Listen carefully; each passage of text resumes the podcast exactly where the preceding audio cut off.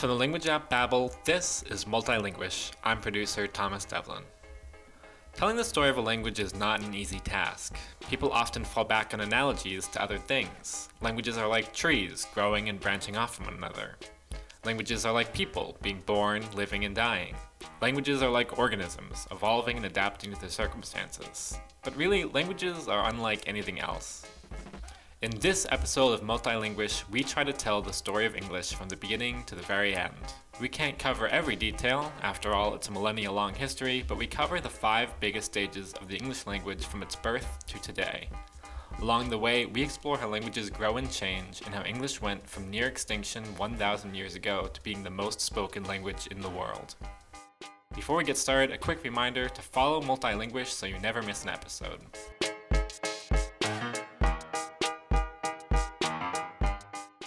Part 1. Birth. Alright, so to really start at the beginning, we have to go all the way back to the start of human language itself. But this presents a problem. No one really knows when human language began. That's because before written language developed, words didn't leave a trace. Thousands of years of oral culture are essentially lost to time. Estimates for when language started go from as far back as 2 million years ago to as recent as 50,000 years ago. That's a pretty big range. Researchers have hypothesized that the earliest human art or tools could correspond with the earliest human language. The idea behind this is that language would allow human civilization to progress much faster. So trying to locate the moment where there was a major fast-forwarding of human society could be a sign that language appeared around that time. Looking at the evolution of the human body can also be helpful. Human language is possible because our anatomy is designed in such a way that we can articulate a wide range of consonants and vowels. As humans and their ape ancestors diverged, humans stood more upright, and our larynxes dropped in our bodies, creating a complex vocal tract that gives us humans our huge range of voice. That's why we can go up and down, whereas apes are really only able to scream a single vowel. But our vocal tract's design also has a strange flaw. All the food we eat has to pass the opening to our lungs, which makes humans very susceptible to choking. This flaw is even stranger when you realize that humans didn't evolve specifically for language. Really, language is a strange side effect of evolution, which is to say, we really lucked out. So we've talked a bit about ancient language in general, but what about English in particular? Is it possible to trace a specific language back before the written record? The answer is yes, and it's all thanks to the construction of proto-languages.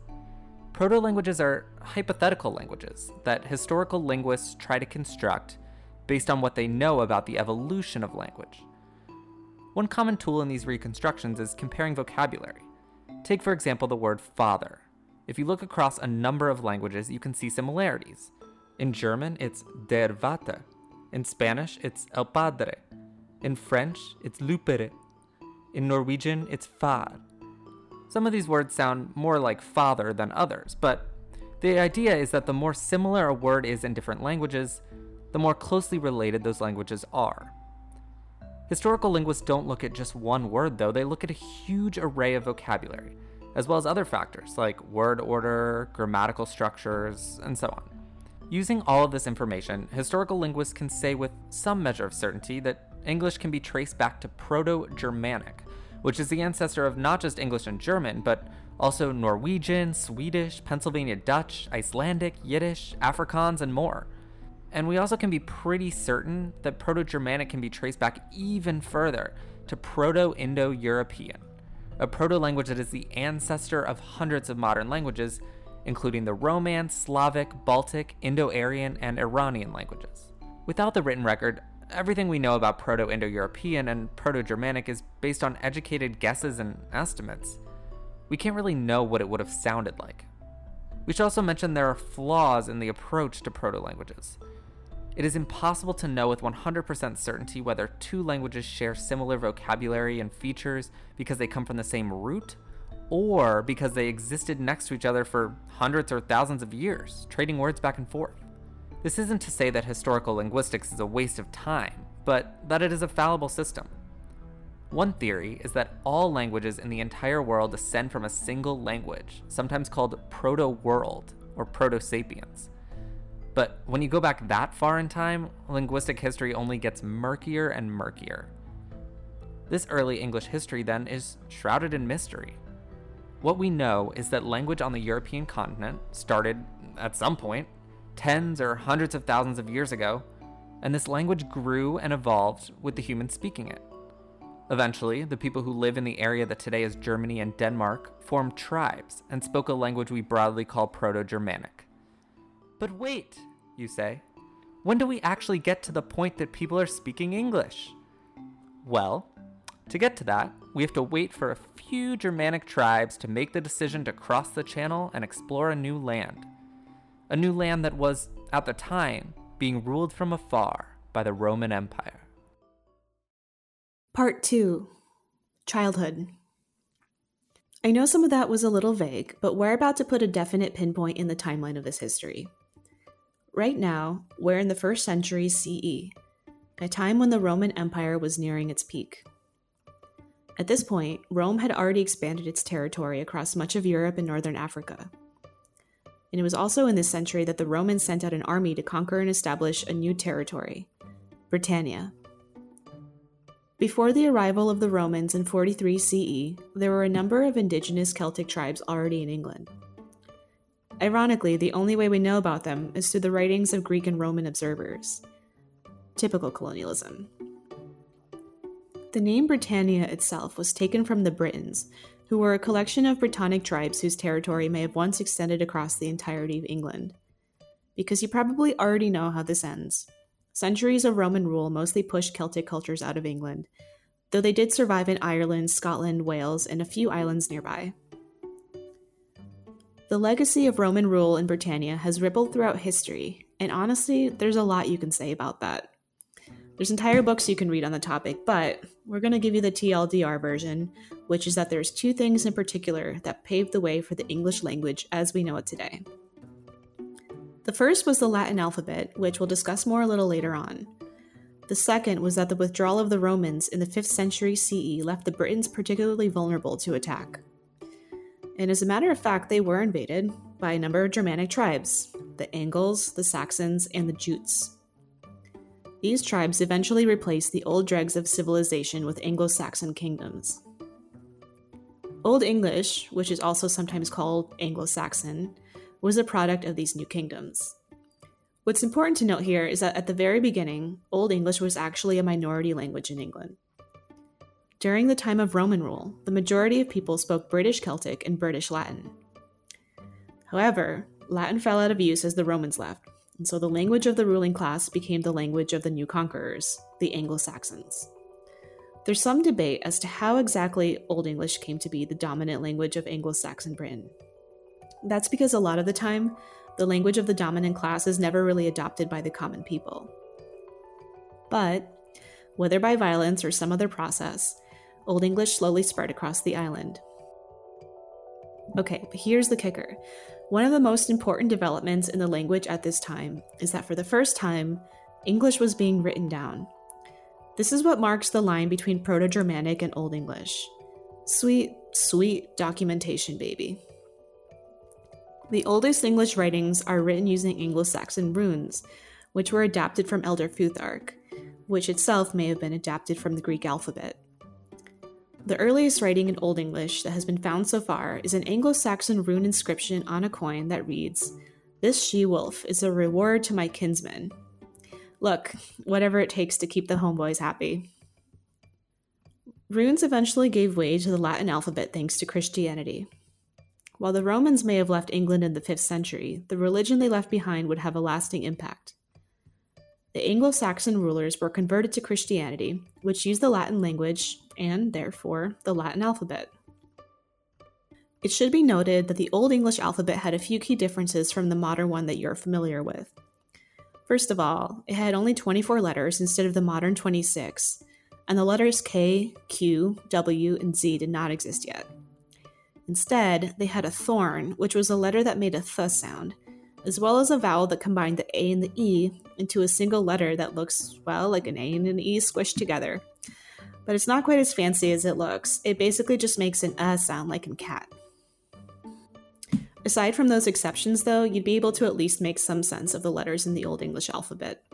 It's also worth mentioning that spelling was not exactly a science at this point. Without any way to mass-produce texts, there weren't any norms or standards. The people who were literate would simply try their best to make the letters of the alphabet match the way that they pronounced the words. The earliest example of Old English literature is a very Christian text, Cadman's Hymn. Cadman was allegedly an illiterate farmer working at a monastery in the 8th century CE. One day, he was struck by divine inspiration to sing a song about the glory of the Christian God and his creations. His song was written down by the Venerable Bede, who was a Benedictine monk at the monastery. Not all Old English writing is Christian, though. Beowulf, probably the most famous Old English text, is an epic poem that tells the fantastic story of a Germanic hero. One forewarning, though. Recognizing the letters is not the same as recognizing the words. So if you do ever try to read Old English on a lark, you'll probably have a really hard time. While a lot of the vocabulary we use today can be traced back to Old English, the words themselves are almost unrecognizable. So you've been warned. That said, the passage of time alone wasn't enough to effect these massive changes. The course of Old English would be changed drastically by yet another invasion. Part 3. Adolescence. There are a few years that are indelibly marked in a country's history. You can say 1776 to an American, and they'll immediately know that you're talking about the American Revolution. In England, 1066 is one of those years, the year of the Norman invasion. And if you're listening to this and already grew up learning British history, you probably didn't even need this whole explanation. To back up, who were the Normans? Despite being at the center of such a major moment in English history, they're not discussed very much today. Their most noticeable legacy might be the region of France where they once reigned, and it's now named after them, Normandy. Normandy had been settled by Norse Viking settlers, who then fraternized with the indigenous Franks, who were a Germanic tribe in the region. They were also majorly influenced by the Gallo-Roman culture, which was a remnant of the Roman presence in Gaul. It's because of this culture that the Normans didn't speak a Norse language or a Germanic language, but instead adapted to speaking Norman French. Norman French is, depending on which definition you're using, either a dialect of French or a Romance language all on its own. It was similar enough to French, however, that the two were mutually intelligible. So, to set the scene of the Norman invasion, Old English was flourishing across what is today England. Enough time had passed that the Anglo-Saxon kingdoms had developed their own dialects of English. The four largest were West Saxon, Umbrian, Kentish, and Mercian. This last one, spoken throughout the Kingdom of Mercia, would be the one on which future Englishes would be based. Even before the Normans, the Anglo-Saxon kingdoms were being regularly invaded. Vikings from Scandinavia had started attacking England starting in the 8th century CE, and they brought the language of Old Norse with them. Old Norse on its own had a pretty significant impact on English, though the language itself never became widely spoken in England. What it did do, though, was introduce a bunch of new vocabulary. Words like skill, ransack, and even the pronoun they, those can all be traced back to Old Norse. Despite how significant these changes were, the Scandinavian invaders never got the same foothold as the Normans. In 1066, the Normans came to England and ended the reign of the Anglo-Saxons. The Normans also pushed Old English into a new age, Middle English. Before Middle English began to flourish, however, it was almost entirely killed. Like the Anglo-Saxons before them, the Normans took over and instituted their own language, French, as the language of the elite class. And the language of the written word, especially in matters of religion, was Latin. In some ways, England was essentially trilingual. In order of prestige, Latin was on the top, French just below it, and way down at the bottom were the many dialects of English. It wouldn't be until 1399 that a king, Henry IV, would once again claim English as their native language. And yet, English survived. Despite the dramas of the monarchy and whatever else over the next few centuries, the common people of England never abandoned their language, nor were they forcibly induced to stop using it. But during the period of Norman England, English changed quite a bit. Because it was now being used by people who were not being formally taught, a number of grammatical structures were simplified. Gendered nouns were gone by the 14th century because of an intermixing of Old English and Old Norse in certain parts of England. So whenever you're thankful you don't have to know the gender of an inanimate object, thank the Scandinavians. Other grammatical endings were also disposed of. At one point, English had 14 different types of adjective ending, which was eventually whittled down to one. Up to 10,000 Norman French words were added to the language, including some very simple terms like duke, parliament, mirror, money, and art. It's possible that up to a third of modern English vocabulary is derived from French. The reign of the Normans would come to an end in the 13th century, when Normandy itself was taken over by France. This was the beginning of the end for the Norman identity, and within the next two centuries, anyone who was considered Anglo-Norman slowly assimilated into just being English. This period, perhaps more than any other, shows how hard it is to track the story of a language. When people talk about language families as a tree, you imagine a language pretty much in isolation. You start with a massive Proto-Indo-European trunk, then you branch off to Proto-Germanic, and then eventually get down to English. But that doesn't tell you about how much languages influence each other. English wouldn't look like it does today without its intersections with Old Norse and French. Here we end the story of English as an underdog, just scraping by as England is invaded by various other groups. After the break, we move into the middle of the second millennium, where we zoom out and English goes from being a language spoken on a single island to one spoken on every continent in the world. Hey, it's Thomas. Multilanguage is brought to you by Babbel, the language app. Our marketing team wants you to know that we offer an app that teaches you 14 languages. From Spanish, French, and Italian to Portuguese, Russian, and more, Babbel's app is created by real language teachers and experts. You'll learn how to have conversations in real-life situations, whether you need to greet your neighbors in Turkey or play chess against the embodiment of death in Sweden. We're offering multilingual listeners 50% off a 3-month subscription. New customers can get this offer by visiting babbel.com/podcast. That's babbel.com/podcast. Now, back to the show. Part 4, Adulthood. Our story picks up in the 15th century, which is when Johannes Gutenberg invents the printing press and changes language forever. For the first time, writing could be easily and quickly distributed, and the earliest form of mass media was born.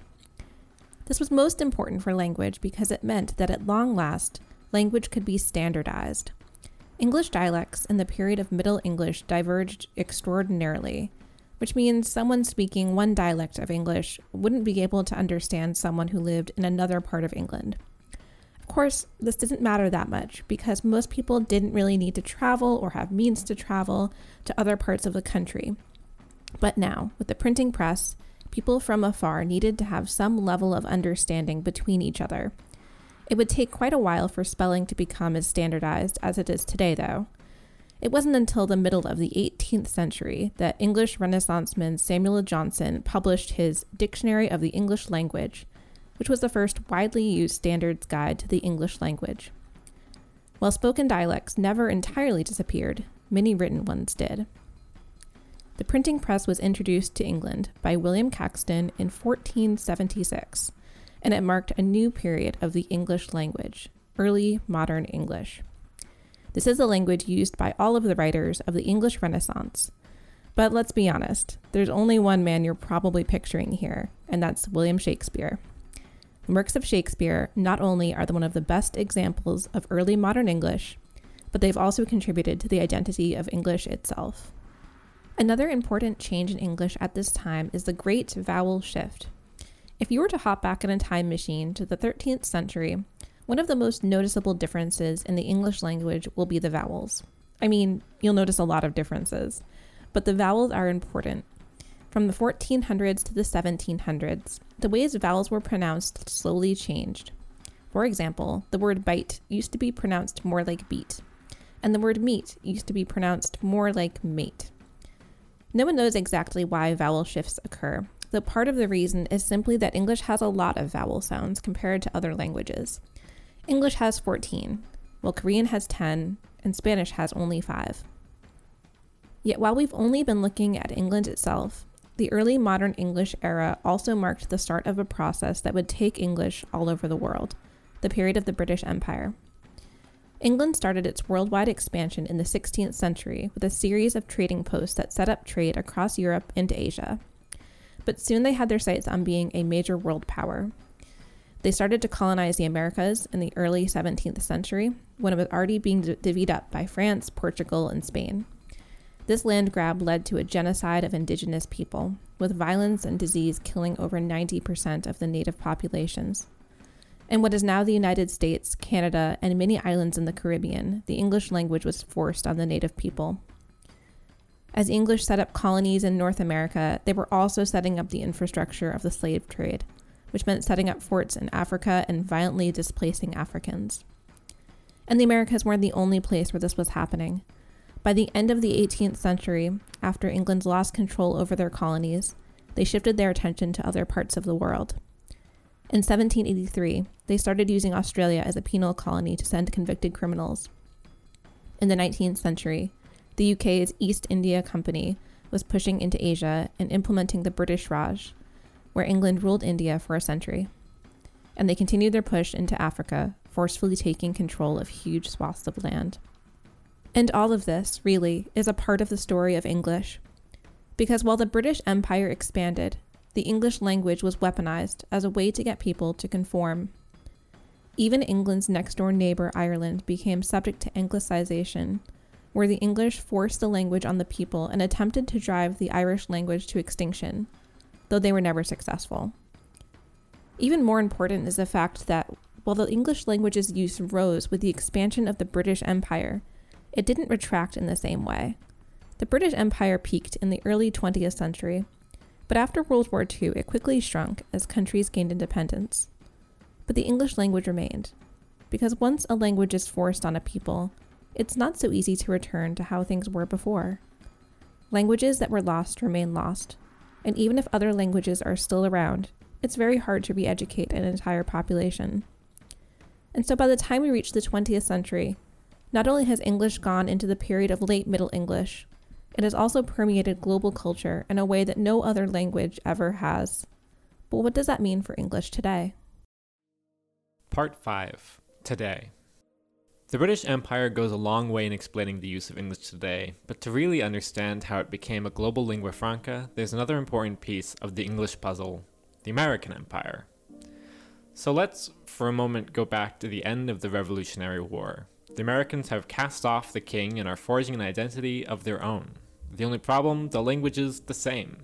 They may have gotten rid of the English, but they haven't gotten rid of English. In 1828, a man named Noah Webster released a dictionary to tweak English just enough to give English their own sense of language. He changed the spelling of center so that it ends ER instead of RE. He got rid of the U in words like color and armor. He also had some ideas that weren't as readily accepted, like spelling woman W-I-M-M-I-N. Then a few decades passed. England and the United States were separated by a massive ocean, so it was only a matter of time for American English to naturally establish itself. And at the same time, the United States became an empire all of its own. Some of the tactics of American Empire were the same as that of British Empire.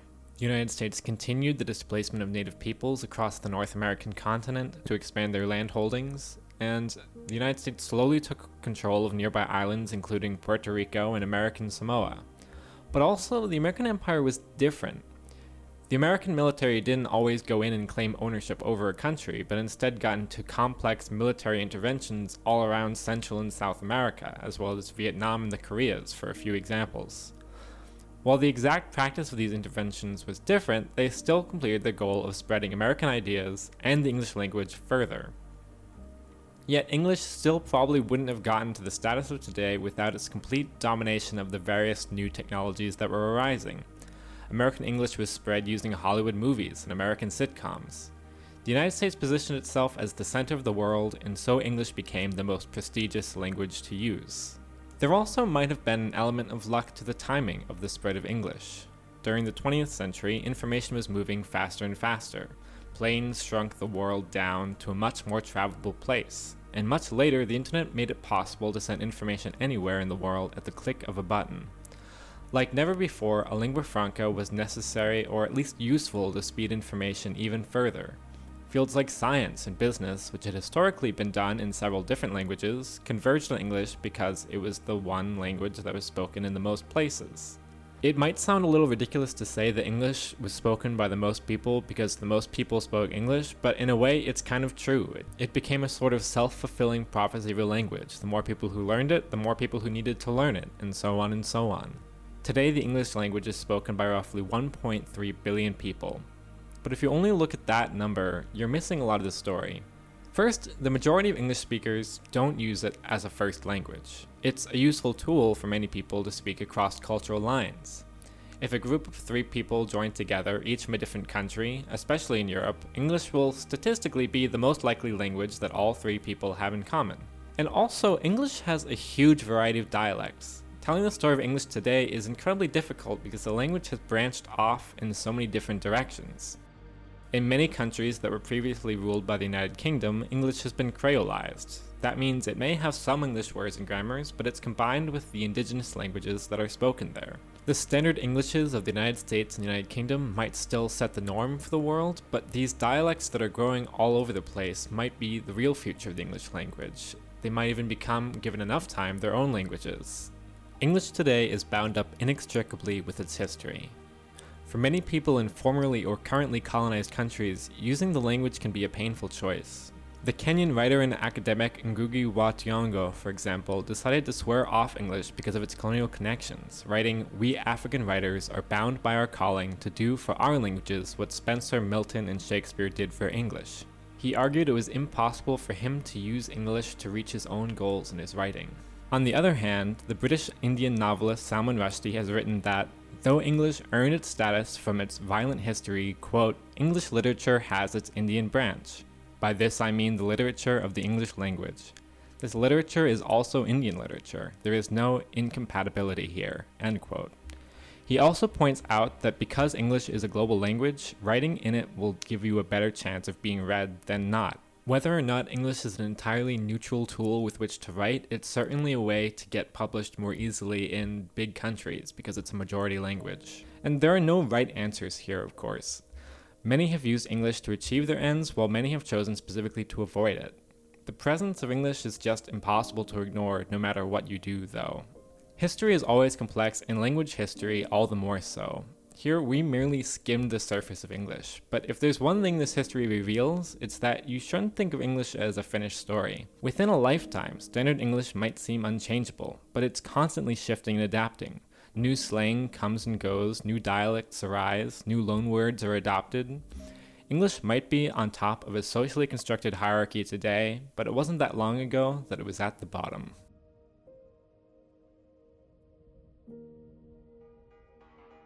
Multilanguage is a production of the language app Babbel. This episode was produced by me, Thomas Devlin, with help from Jennifer Jordan, David Duchin, Stephanie Koifman, and Dylan Lyons. Editing and sound design by Brian Rosado. You can read about today's episode more on Babbel Magazine. Just visit babbel.com/magazine. Say hi on social media by finding us at Babbel USA. Finally, please rate and review this podcast. We really appreciate it. And that does it for Season 3 of Multilinguish. Thanks for listening.